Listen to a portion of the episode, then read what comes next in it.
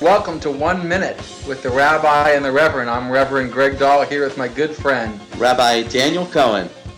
Remember one thing you only live once. Do something big with your life. I was reminded of this at dinner a number of weeks ago when I was hosting a mentor from Jerusalem. He reflected with me and my children about his efforts in the 1970s to ensure religious freedom, religious freedom in the Soviet Union. And reflecting on his life, he said, I believe that that was a moment that I was called for and to by God. And he turned to my daughters and said, That's the responsibility of every human being. Remember one thing you only live once.